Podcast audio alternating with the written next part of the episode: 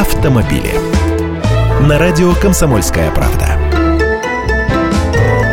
Здравствуйте. Похоже, шутки про то, что за подозрение в употреблении допинга начнут отстранять от соревнований даже игроков в стоклеточные шашки, не так уж далеки от реальности. На этот раз пострадала известная российская мотогонщица. Международная мотоциклетная федерация временно отстранила россиянку Анастасию Нифонтову от участия в ралли-марафоне «Дакар-2017» из-за положительной допинг-пробы из лаборатории ВАДА. Как вы понимаете, речь про злосчастный мельдоний. Сама Анастасия утверждает, утверждает, что никогда не принимала этот препарат умышленно для повышения спортивных результатов, но говорит, что много лет борется с проблемой сильных головных болей и периодически проходит различные обследования и медикаментозное лечение. Что именно пьет, не знает, но сейчас собирает всю медицинскую историю, чтобы предоставить ее в Федерацию для подачи апелляции. Если успеет, то еще сможет принять участие в Дакаре. Ралли-марафон состоится в январе будущего года. Гонка пройдет по территории Парагвая, Боливии и Аргентины.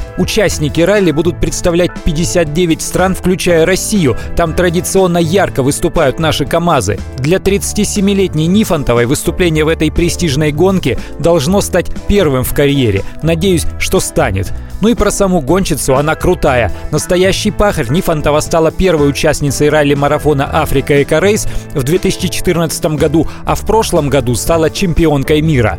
Я Андрей Гречаник, автоэксперт «Комсомольской правды». С удовольствием общаюсь с вами в программе «Дави на газ» ежедневно по будням в 8 утра по московскому времени.